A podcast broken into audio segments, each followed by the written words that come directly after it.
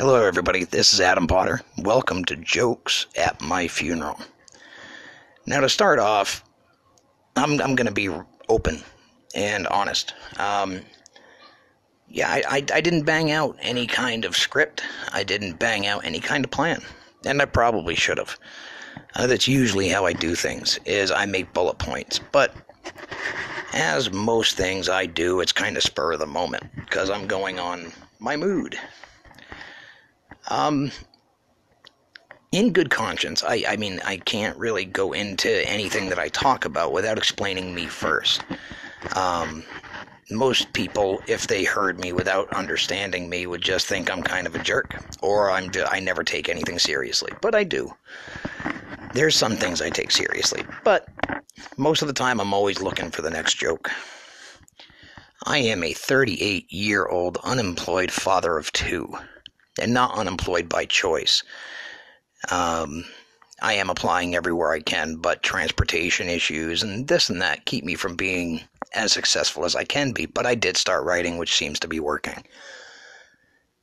Now, I released a podcast um, in an attempt to be a little more professional. Uh, anybody who has seen me on my Facebook knows that that is very unprofessional, but that is my personal page, and I ask people to understand that. That is my personal space where I put things out that are more me. With this, I will try to be more corporate and be appropriate. But I am a storyteller. I am a writer. I joke around almost constantly. My main mission in life, or it would seem, is to make people laugh. Yeah, we're not laughing right now because I'm not cracking jokes. It's it's a boring morning. It's a weird morning. Um, but I had to put something up other than that lousy introduction. So I'm going to start in with a story um, a personal story, I suppose. Um, I'm going to give you a, an understanding of me and where I came from. Not like anybody would actually care because I, I mean, I am a nobody. Nobody knows me. Nobody gives a damn because they don't know me. But people who do know me seem to like me a lot. yeah, for the most part.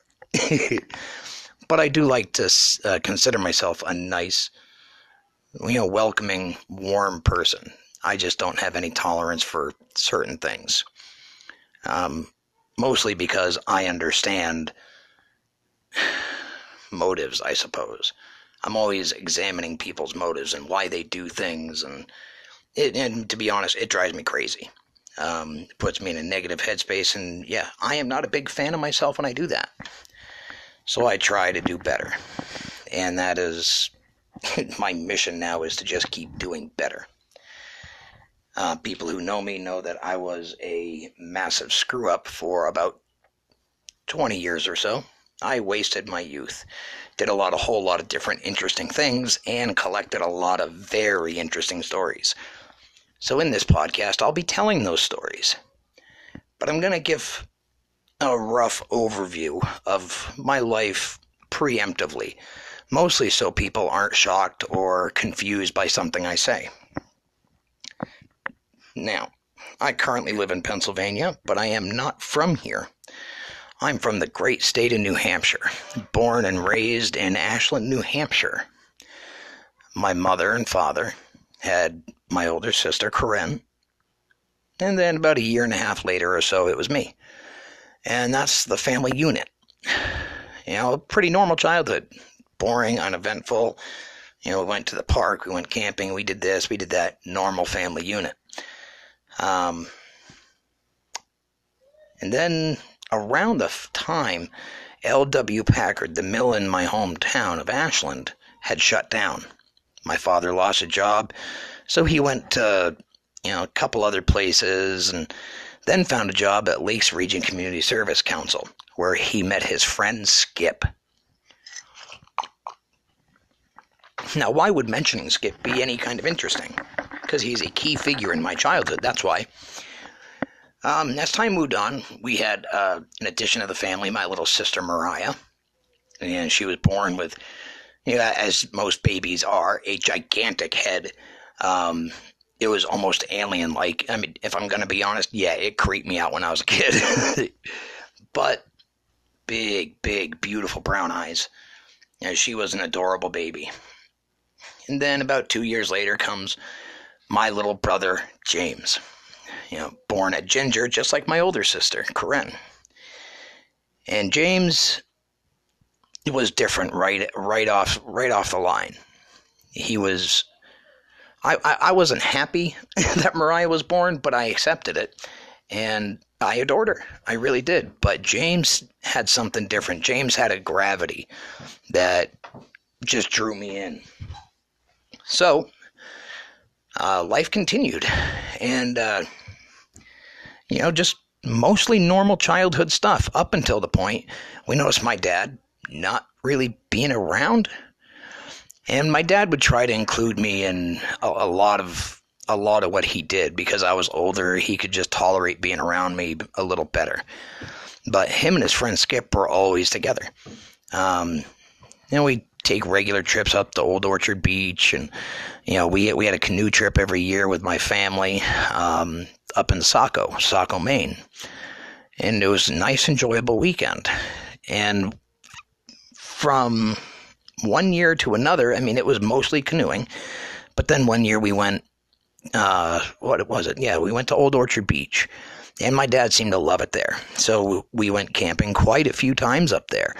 And, you know, Skip would bring his son Kenny, who was about 18, 19 years old at the time, and me, I was about 10, 11 years old. Now, at the time, the music of the nation was Spin Doctors and Kris Kross, and I was obsessed with both.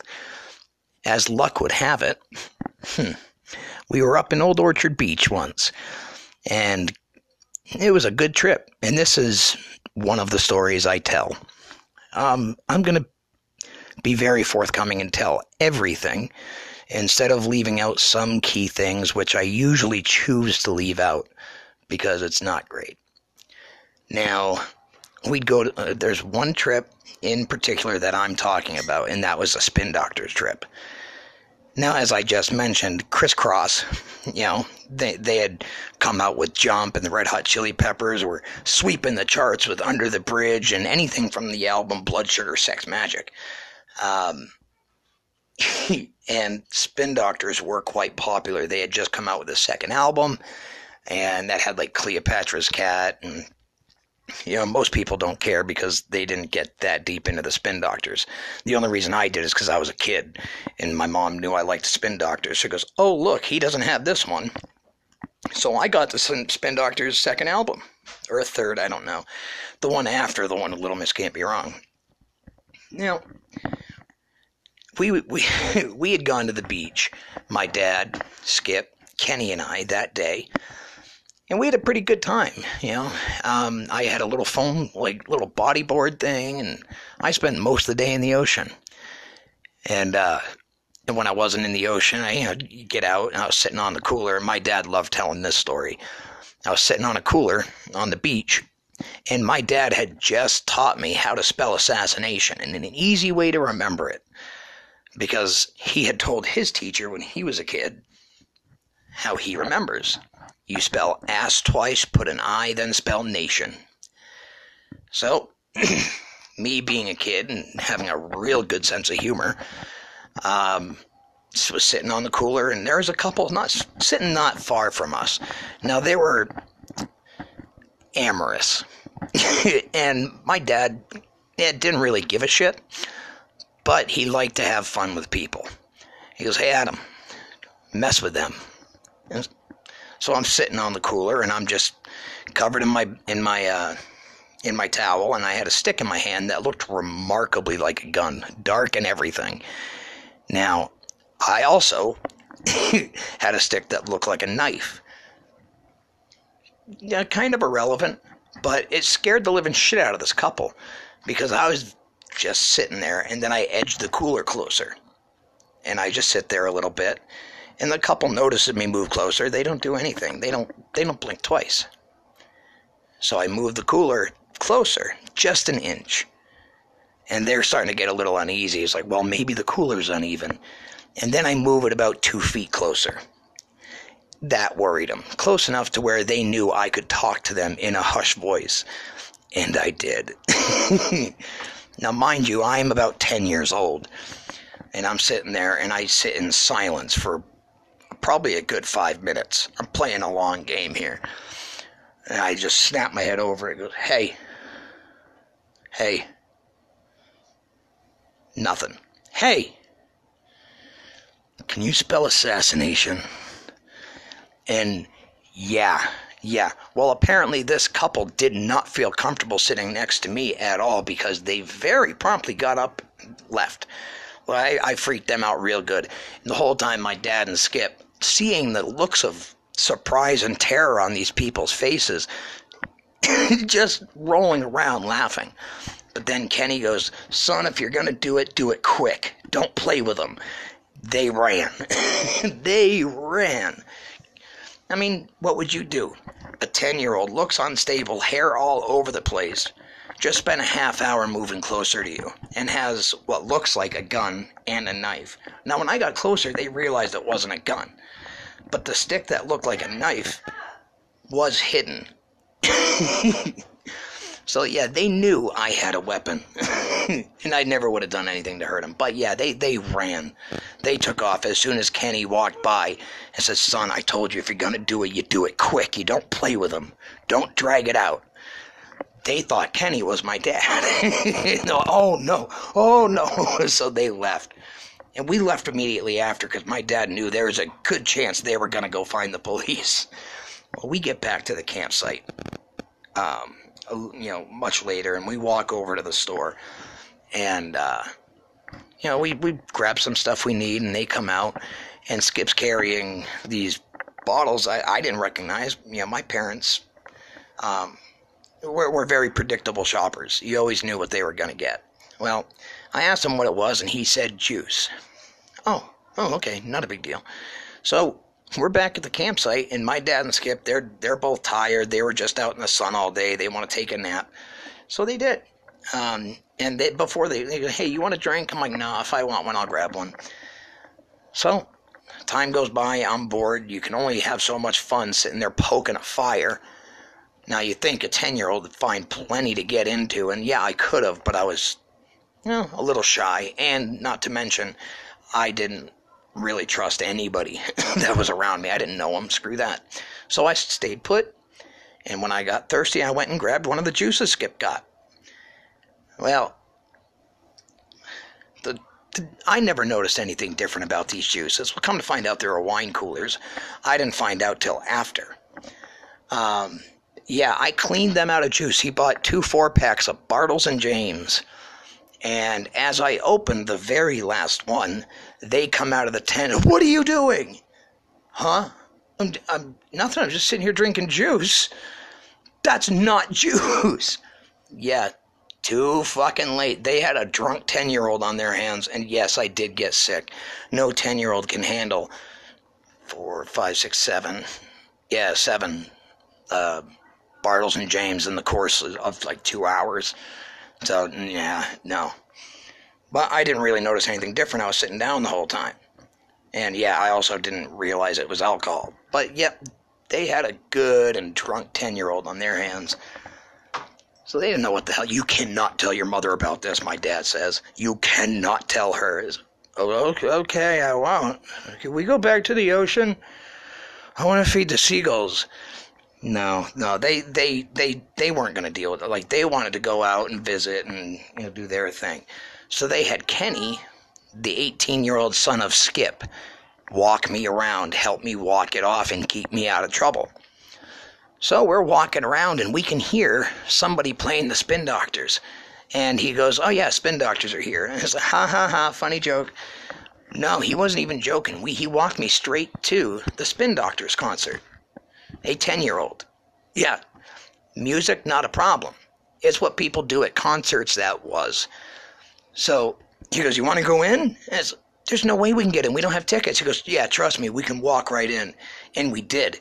We walked right in. I was maybe a couple feet from the band. And Kenny put me up on his shoulders. Everything was great. You know, there's an odd smell there, and I thought the lead singer talked a little too much. Because, yeah, no joke, if you ever go see the Spin Doctors play, you're going to listen to Chris Barron run his mouth most of the time. Because that's in them doing some stupid jam in between songs. we don't want to hear you run your mouth, much like you guys don't want to hear me run my mouth. And I will try to limit this to a half hour because every story in its entirety goes on for about nine hours. But the main story I tell is about two hours long. There ain't a human alive that can listen to me for two hours. I mean, unless you're just really interested in what I'm saying and I am untethered. Well, anyway, to get back to the story, I left that Spin Doctors con- concert quite influenced and familiar with the smell of marijuana. Oh, yeah. I could spot that a mile away because I learned what it was that night. And not because I was allowed to smoke it, but because I could see it and it was just everywhere. Um, but yeah, the, the alcohol wore, uh, wore off enough. We went back to the campsite and my dad skipped. They went to the movie theater that was at the campground and watched a movie and you know everybody's you know turning in. I, I wanted to stay up and um, you know watch the fire for a bit. And Kenny went off to do his thing untethered by a child. So um, you know, Kenny and I slept in one tent. My dad and Skips, you know, slept in another. I got the tents confused, and I went in to my dad's tent. Now, mind you, what I saw could have been written off as, yeah, can you guys, can you let me know? You know, we could have been in here changing. But no, the thing that told me exactly what was going on as my father's reaction because I just noticed a flurry of skin and clothes and blanket and I zip it back up because, you know, I thought they were changing. My dad's reaction, flying out of the tent about 10 seconds after, told me otherwise. He was mad, beyond mad. I just caught him doing something. And yeah, he he yelled at me pretty good. He threw me backwards against the uh, the picnic table. I remember the sharp pain of the top of the table striking my back, and just getting angry with my dad because I, I, I didn't understand why he did that. But yeah, he got in my face. You ever say a fucking word to this about your uh, about this to your mother? I swear to God, I'll kill you. That was my dad's usual threat. Um, he did not handle emotions well. He had very, very little emotional control. Now, I'm not telling this to tell you how traumatic my childhood is. This is an event that I actually forgot about um, until about six months ago when I started writing about it. And it was a rough day because I remembered I had known about my dad and Skip before it broke. I never, I had never said a word and I eventually just forgot about it or shoved it in the back of my mind. But yeah, I had caught them. And I, I never said a word. It, it, it, things went on after that. Like I had said something to my dad. It's like, you're just mad that you got caught. And um, I, I, said some smart ass remark to him, eh, which set him off even worse. Because um, he was scared the life, life as he knew it was going to end. But it didn't. I kept quiet about it. I wasn't the one to break it open. My brother James was, because he saw something that raised questions. Now, around this time, we were building our own house in Plymouth. And uh, shortly after all this, we eventually moved, and my dad moved with us, but he was never there. Uh, he was supposed to come and spend New Year's Eve with us, and he didn't. My mom found him at Cold Springs, which was a like a country club resort place, and you could use the pool uh, if you paid money. And yeah, that's where they were. Um, and my dad brought my sister and I there one day. I remember the lady remarking, she goes, Oh, where's your buddy? You two are usually joined right at the hip. I'm like, Wait, what? Why are you standing hip and hip with Skip?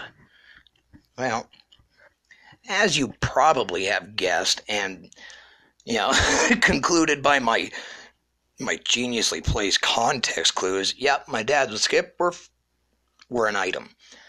Um, long story short, my parents got divorced. it, it, didn't go well. My mom, she went kind of nutty. I got super religious, dragged me to church, and my mom was raging against homosexuals, and I tell you, that was not the word she used. But, yeah, you know the word she used. That's right. The F word. Freaks. no. Yeah, she, uh, very, very anti homosexual, super religious for years. Now, uh, yeah, that was a turbulent time because they never got along. They always fought. My mom didn't want us around Skip because his homosexuality might might affect us. She was basically just mad at the guy for splitting up her family and making my dad realize he felt a certain way about other men. My parents did eventually get remarried when I believe I was about 15 years old, 14 or 15. My dad had asked my mom every day for a year to remarry him because him and split him and Skip had split my dad just wanted his family back, and he loved my mom. I have no doubt he did. He loved us kids too. Um, but my dad was confused, and I tell this story because he spent the rest of his life confused. And yes, there is a point to all that rambling. My dad spent his life thinking that homosexuality was either a joke or something to be ashamed of. So he could never actually be honest with himself or his family because he was too afraid of the re- the repercussions. And when he tried living his truth, it went really bad for him because my mother wasn't letting him see us. We weren't allowed to be around if uh, if if Skip was around or any other homosexuals. And then one day, my mom just kind of gave in and said yes. Um, if it was okay with the kids, and of course it was okay with all of us, why would why would we ever say no? What we can have our family back? Why would we want that? No, no. Mom drags us to church every Sunday, sometimes Wednesdays too. Uh, like, and yeah, like it was it was a breath of fresh air because then I didn't have to go to church anymore. My my dad said he goes, but you know this this church obsession with yours has to stop and we knew my mom was really only going because she had it real hot and heavy for this guy named Bruce, who had broken off from another church because he was banging all the people's wives. Not even a joke. Sing Hosanna. yeah, Hosanna Christian Fellowship, which had, you know, has since undergone new management. yeah, the, the church kicked him out. So he started his own church and I can't even remember what the hell they called it, but it was probably something like Jesus' Crusaders or. But yeah, the um, yeah, she had a real bad for him, and then she realized he was a con man who was just sticking his weenie in people and taking money and leaving, and that's eh, he was a successful grifter because he had he had charisma. But that's another story. yeah, no joke. I have stories about that, and several of them. Um, some, most of them are kind of short, but paints a good picture of life in that area in the you know ni- late '90s and 2000, early 2000s. But um, again, see, I got off topic. Look what you people do to me. no, we um, we were able to, you know, live as a family unit. And I'm not saying it was perfect because, as you will see, if if you keep listening the troubles were many, and yeah, like it, like in the future, you will hear drugs were a problem. Um, my my sister um, being gay was a problem for a little while, and it was mostly because of the girl, you know, she she was with. Um, she, my sister, could have been with any other girl, and my mom would have been more accepting. But again, it was baby steps, and my mom doesn't have the same view on homosexuality that she did in the past. Like now, I mean, we do have homosexual relatives, and like I just said, my sister is a homosexual, Karen, um, currently dating a woman. Um, but it took some time for my mother to get there. The the biggest tragedy out of all this is my dad spent the rest of his life hiding I mean, who he was. And it, he wasn't even really sure who he was. Now, in some some talks with my mother, like we've come to the conclusion that my dad was gay. He did he did love us, and he did feel the dedication to his family and obligation. Um, but he tried to live both lives, and it, it just didn't work. He could have had us in his life if he had just been honest with himself and us. You want to be a homosexual? Be a homosexual. I mean, you really can't help how you feel. You know, and hopefully nobody takes what anything I said out of context. Please don't. Um, I'm not saying it's a choice, but my dad treated it like one. And he chose to live a normal, straight life because it was easier, there's less complications, but he was unhappy. And at the very end of his life, you can tell those decisions weighed on him. He wasn't honest with himself, he wasn't honest with anyone as to who he was, and I think he re- I think he regretted that. But in 2015, he was down again trying to fix and tie off loose ends that he left when he was living in Florida because he had a double life. And my mom knew it. My mom knew he was lying. She knew when he was lying. The missing money and all that was going to, well, drug addicts that he was trying to help, which he wasn't. Um, he made himself a target and people would always ask him for money. But he befriended all the drug addicts and prostitutes and homeless people down in Bradenton, Florida. And uh, I remember his friend Vinny died. He was devastated by it, like he had lost his best friend. No, he lost a boyfriend, and uh, it's it's just real tragic to see how it weighed on my father, and he had health problems that that weighed him down too. I mean, he he was in pain constantly. He had a form of dystrophy. His body kept making tumors. Um, he's had he had had so many surgeries we lost count. Now, anybody who had gone through the hell, the physical hell that came with his health problems, and I know we all probably know people like this, but he at least could have lived happily with whatever man he chose if he had just been honest. And yeah, his family will need an adjustment period and all that. And he just didn't have the courage to live an honest life. And I I wanted more for him. I I wanted a basic happiness. And he he loved his children, don't get me wrong, and he did love my mother and that that's why he stayed is because it was an act of love for him for his family.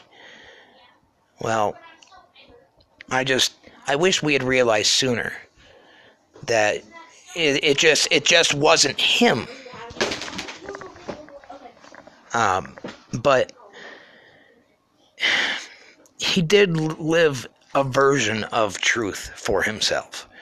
He he chose between being an honest, open homosexual man um, but keeping it quiet. Uh, I'm sorry, I actually just misspoke. I this is the trouble with trying to record in an apartment with children, and this is why I try to do things during the week. But no, I got a house full of kids right now.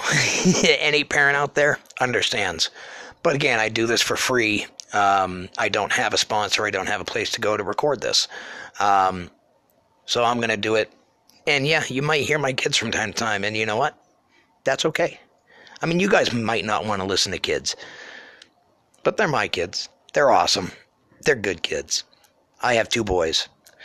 Um, and I know if it was me, if if I felt like you know I, I I I was lying to myself, like I was a homosexual, regardless of how much it would hurt my family at first, like I, I would tell them and be honest with them and tell them like this has nothing to do with you. It's because I'm I you know I'm I'm not attracted to women. I'm attracted to a man, and there's only so much, you know, that you can do. Like it's much better to live honestly with yourself because then your family gets to see you be happy. And we we wanted to be selfish. We wanted my dad with us and it wasn't until I grew up and I matured a little that like and and we lost him. I didn't realize this and well till it was almost too late. I remember talking with my dad on the phone and he was down in Florida tying off his loose ends. And I told him like dad if you're gay, it's okay. It's okay to be gay. If if you want to be gay, be gay, but be honest about it. Tell mom. I mean, she'll hurt for a time, but she'll move past it. And she'll be happier not having to, you know, listen to you lying to her. And just have a basic respect and be honest with her. And I think he would have gotten there. But he didn't really get the get the get the chance. It was in 2015. My dad and my mom had left Florida and stayed with me, and uh, it was great. But my dad said he had to go down to Florida. He had to bring his friend Gene home, who was you know helping my dad during that last year, driving him when he needed to you know go anywhere, even New Hampshire and Pennsylvania from Florida. Um, stuck with him, uh, but I did also suspect there was something else going on. And I'm not saying he had a relationship with Gene, but I think Gene relied on him for either his medications or his money. So we, um, yeah, I don't know why I got on the subject of Gene, but yeah, when they were when they were here, everything was awesome. I got to see my parents, although it was a more miserable time for my dad. Um, but he uh, he really did try to stay right with us. But then he just came up with a really, really weak excuse of needing to go to Florida to try to find a place for him and his and, and my mother to live. Now we kind of suspected it was a bunch of BS, and it, it sounded absolutely ridiculous. But his reasoning is his reasoning. We let him go, and my, my mom stayed right with me, and I was glad she did. My son got to spend time with his grandmother that he wouldn't have otherwise gotten. And uh, we, we knew there were lies. We knew he was telling us telling us things just to keep us quiet for the moment and then doing something else. He was supposed to leave a few times, and it was always a money problem because he had given his money away because people had to be paid to keep their mouth shut. Again, if my dad had just been honest, that wouldn't have needed to be done. And my mom could have made her way to New Hampshire with the rest of the family. She wanted to be closer to her kids. Her kids lived in New Hampshire. So that's really what she wanted, ultimately. So my dad stayed down there, and we had, again, made plans for him to head north.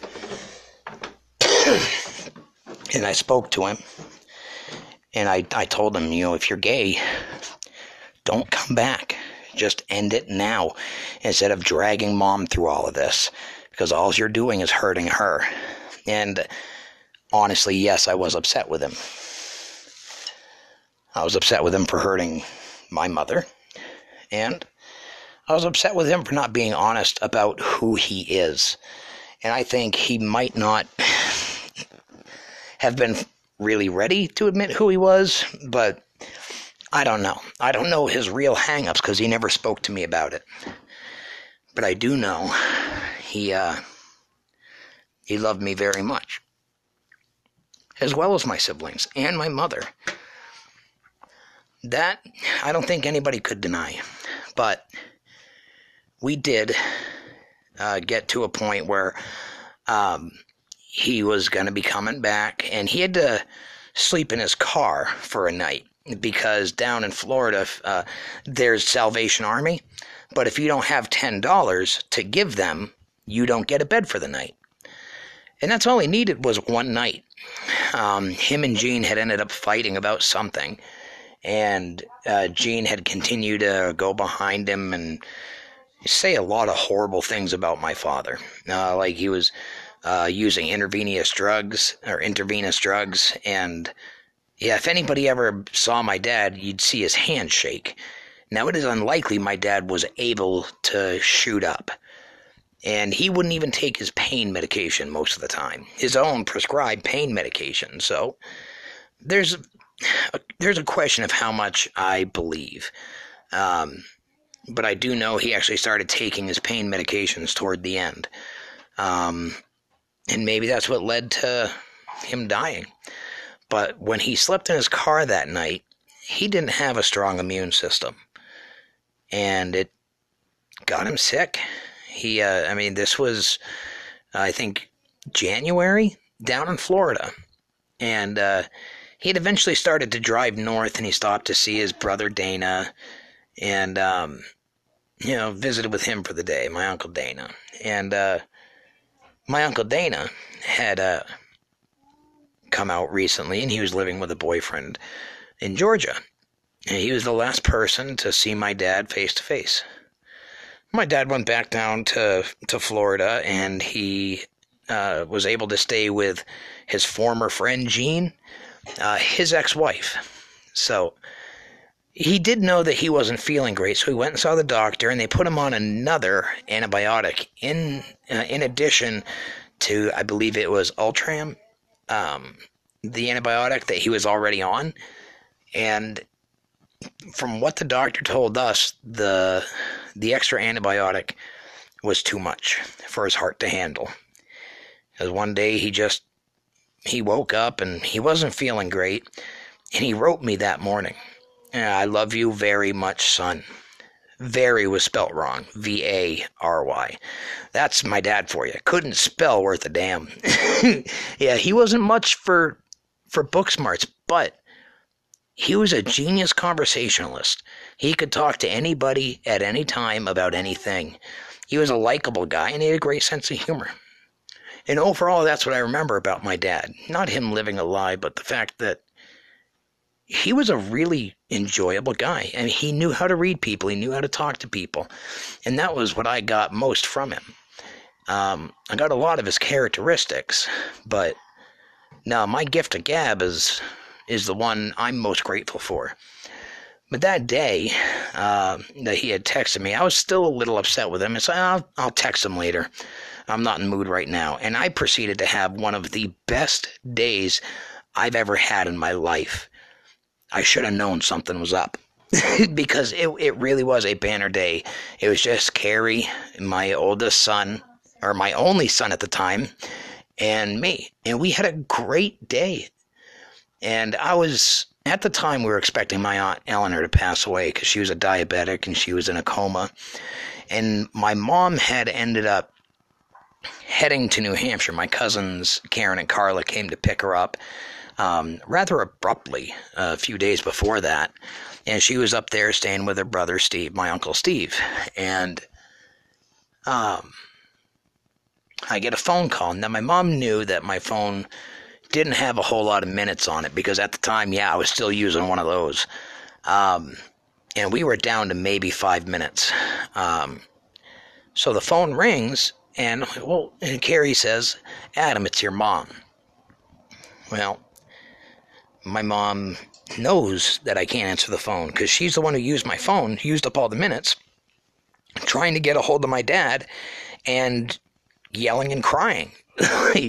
That's where all the minutes went for months because my mom was just trying to get the truth out of my dad. And yeah, she uh, she ended up calling back right after. And she was, Adam, she's calling again. And I'm like, and she, she, you know, it's important. If she's calling back again, it has to be important. So she goes, well, maybe your aunt Eleanor died. And I'm like, yeah, or my dad. You know, I said, or my dad, jokingly, not thinking that it could possibly be that. But sure enough, I answered the phone, and it's my mom. And she goes, Adam, honey, are you sitting down? I'm like, no. Did did Aunt Eleanor die? And she goes, Adam, honey, please please sit down. I'm what's wrong? Who who died? She goes, Adam, honey, please sit down, please. My mom, who died? Your daddy passed away this afternoon. And then comes that moment of free fall. Now, I never called my dad daddy. Don't get me wrong. I love my dad, but I'm not going to go around calling him daddy. But she said that to soften the blow or have emotional impact. Either way, it worked, ripped me apart. It's like the further I fell into that free fall pit, little pieces of myself were getting ripped off from the inside. And then I just folded up like a lawn chair in front of my two year old son and my and my fiance Carrie, longtime fiance. And I just let myself fall apart. I didn't try to steel myself and stay brave in front of my son because I believe in being honest. I let my son see that grief. Um, and it absolutely destroyed me. Anybody who's ever lost a parent knows that that hopelessness, that loneliness, that pain. It it's like someone is trying to wring your heart out and it's bringing chunks of your throat with it. Your brain can't think. You get jealous and envious of other people for not having to feel what you feel at that moment. And even when you're not crying, you feel the weight of that grief. You can feel it in your chest. You can feel like your heart weighing too much and it's just pulling on your throat.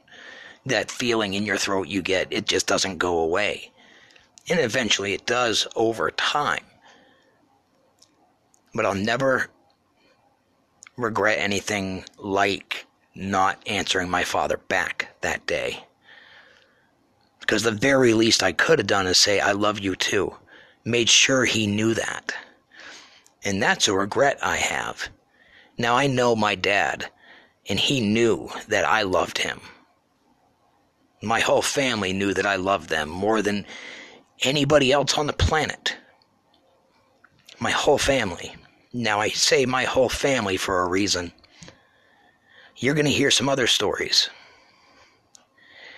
And each one of them is family. I'm telling you about the family I lost. A family I still have. And most of that family is family by choice because I choose to have them as family. Honorary uncles, honorary aunts, because my son's real aunt and uncles are all gone. But I made sure after my father died to never waste an opportunity. Never. Not with anybody. Because I, at the very least, could have given my dad that comfort. My dad died without hearing I love you back from his oldest son. My dad is my best friend. Uh, I was around him all the time. We'd joke around, I'd call him every day, and he was so proud of that fact that I called him every day. Once my son gets out of work, he'll call me. About 2.15, 3 o'clock, he'll call me. And I did every day. Because I loved my dad. And he knew I loved him, but I could have at least said it to him. And I didn't. I say it every day since the day he died. Every morning when I wake up, I love you, Dad.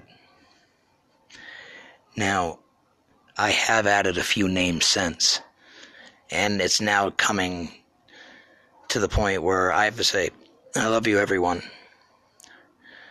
because it's just way faster than listing every single name. And yes, I have compiled every name because I, I carry every person with me. Everything I do is for them and my family now and myself.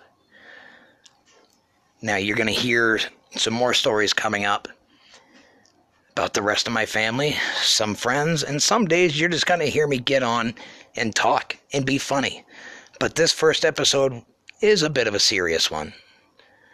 I just need you to understand my story before we get into the ha ha's and whatnot. But I'll mix it up. I'll try to make the next one an upbeat, fun one. Maybe I'll tell you the story about how I made myself permanently three inches shorter. three inches shorter. Actually, it's probably not. It's closer to an inch but since that day, I have been an inch shorter. Uh, so, I believe the Eagle Hotel story will be the next one. But, eh, maybe not. then again, I got lots of them. But we're going to start off with a serious, depressing one because I want people to get this, to understand this. The people in your life that you hold in a, in, in high regard, that you have high value for, are not always going to be there. And there's no guarantee that they know how you feel about them because most people really, really try to hold back with that stuff. And I'm telling you, don't. Please don't. I don't want you to live with the regret I live with. And you're going to understand that regret a little more with each story. But you're also probably going to laugh because I, well, let's face it, I do a lot of dumb things.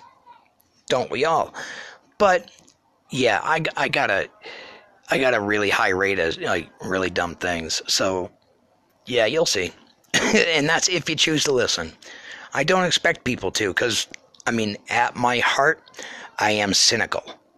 I am a very negative person in my personal life when I am alone. But when you see me around other people, I pick right up. I'm good. I'm a good time. Well, so I've been told. But being a good time when you're alone, talking into a void, it's a little harder. but I can still let me be me, and you can see my personality because I am always being me. But yes, I am. I, I, I do apologize for the for the bummer of a story, but the message is the most important one that I try to promote with my campaign to laugh at your pain. Just because you hurt and you're grieving doesn't mean you have to be somber all the time and you have to avoid jokes and laughing. Because that's part of it you have to make yourself feel better. You, you don't have to make the dead person feel better because they're gone.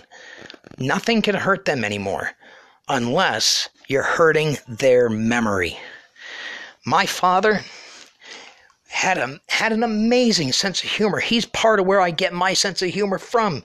So I celebrate the life of my dad every single day by making every person I see around me smile, laugh a little bit, if I see somebody crying, my instinct is to go over there and debase myself, make some kind of a joke, and make sure it's about me.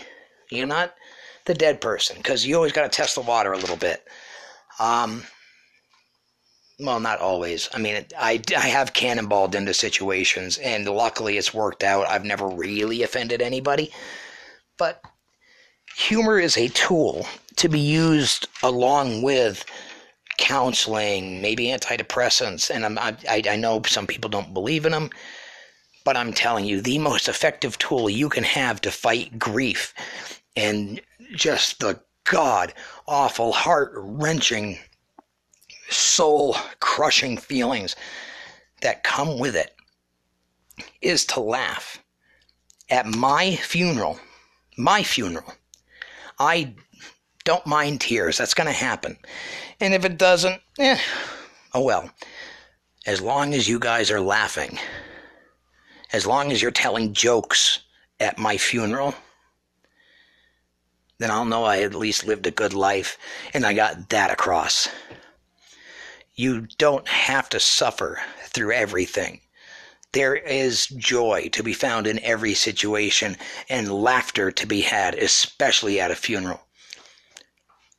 So you can cry at my funeral, but mo- more than anything, if anybody speaks at my funeral, I want nothing but jokes told.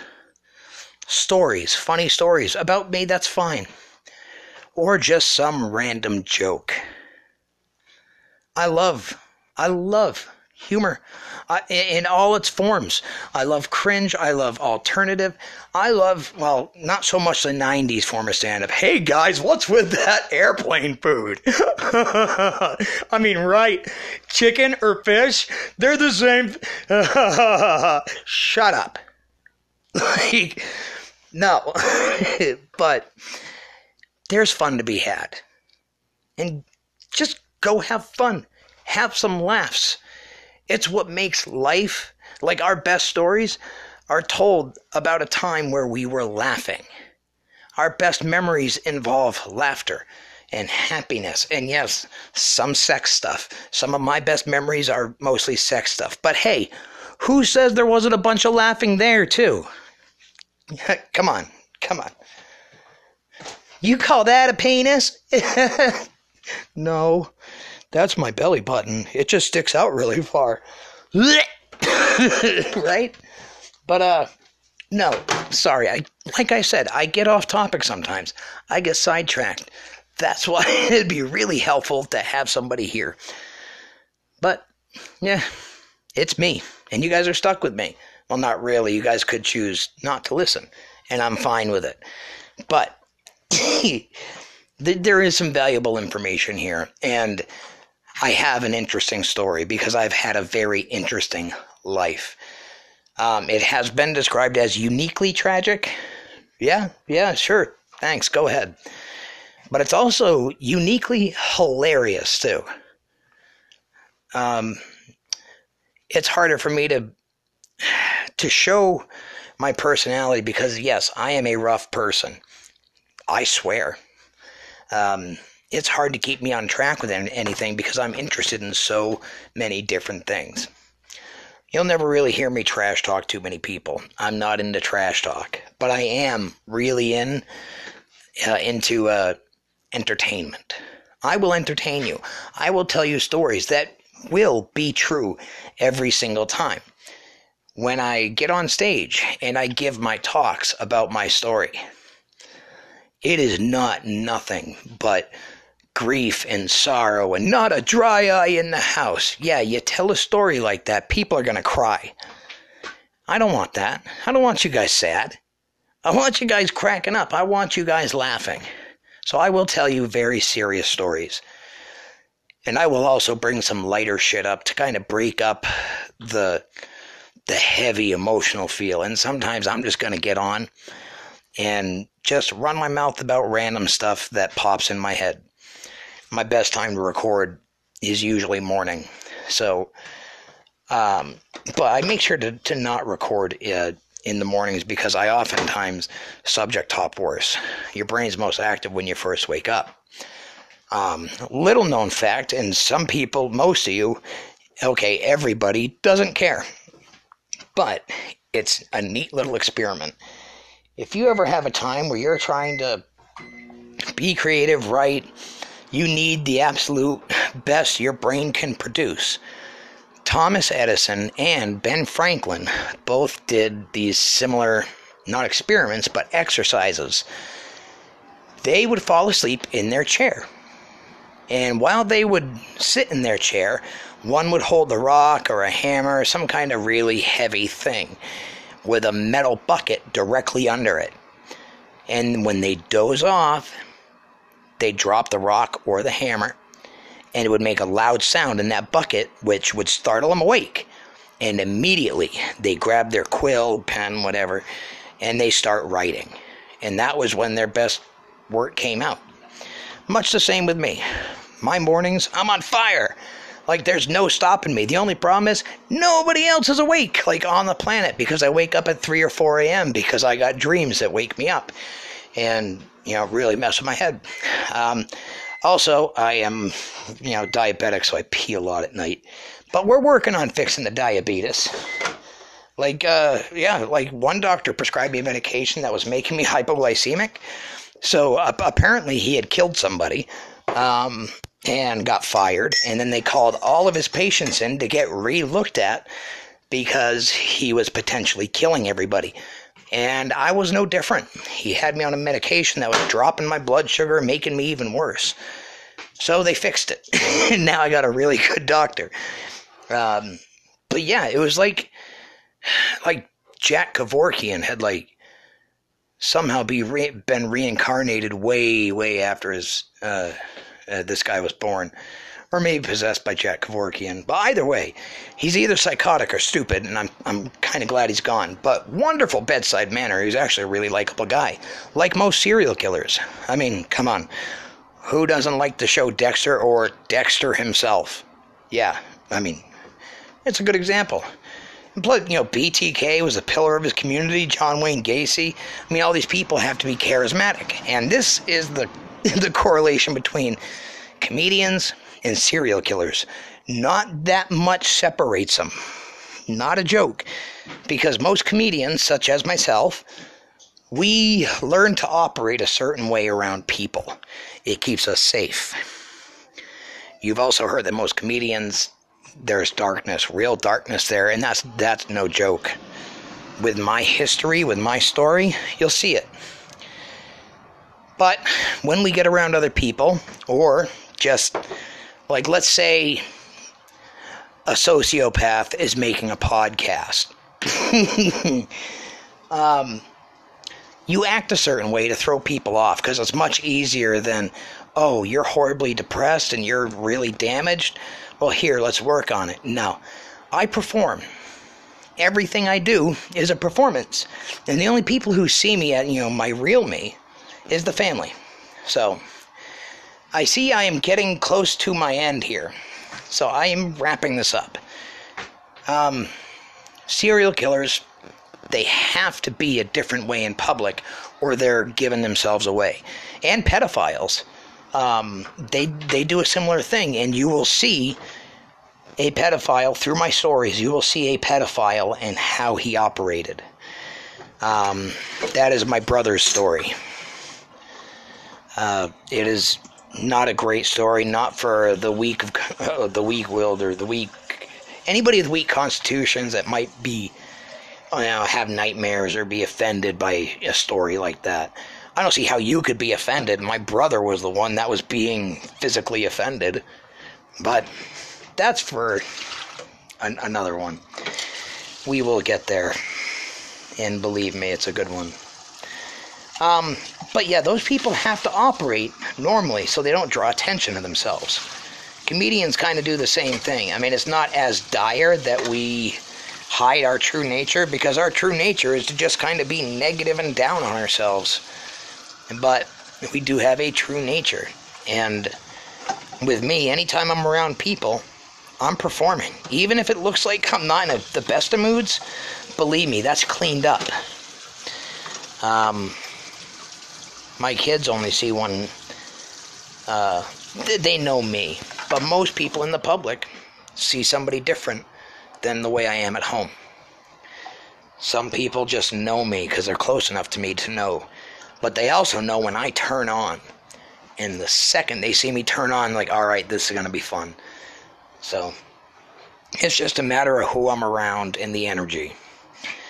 But that's one thing I got from my dad. Because my dad turned on the second he was around people.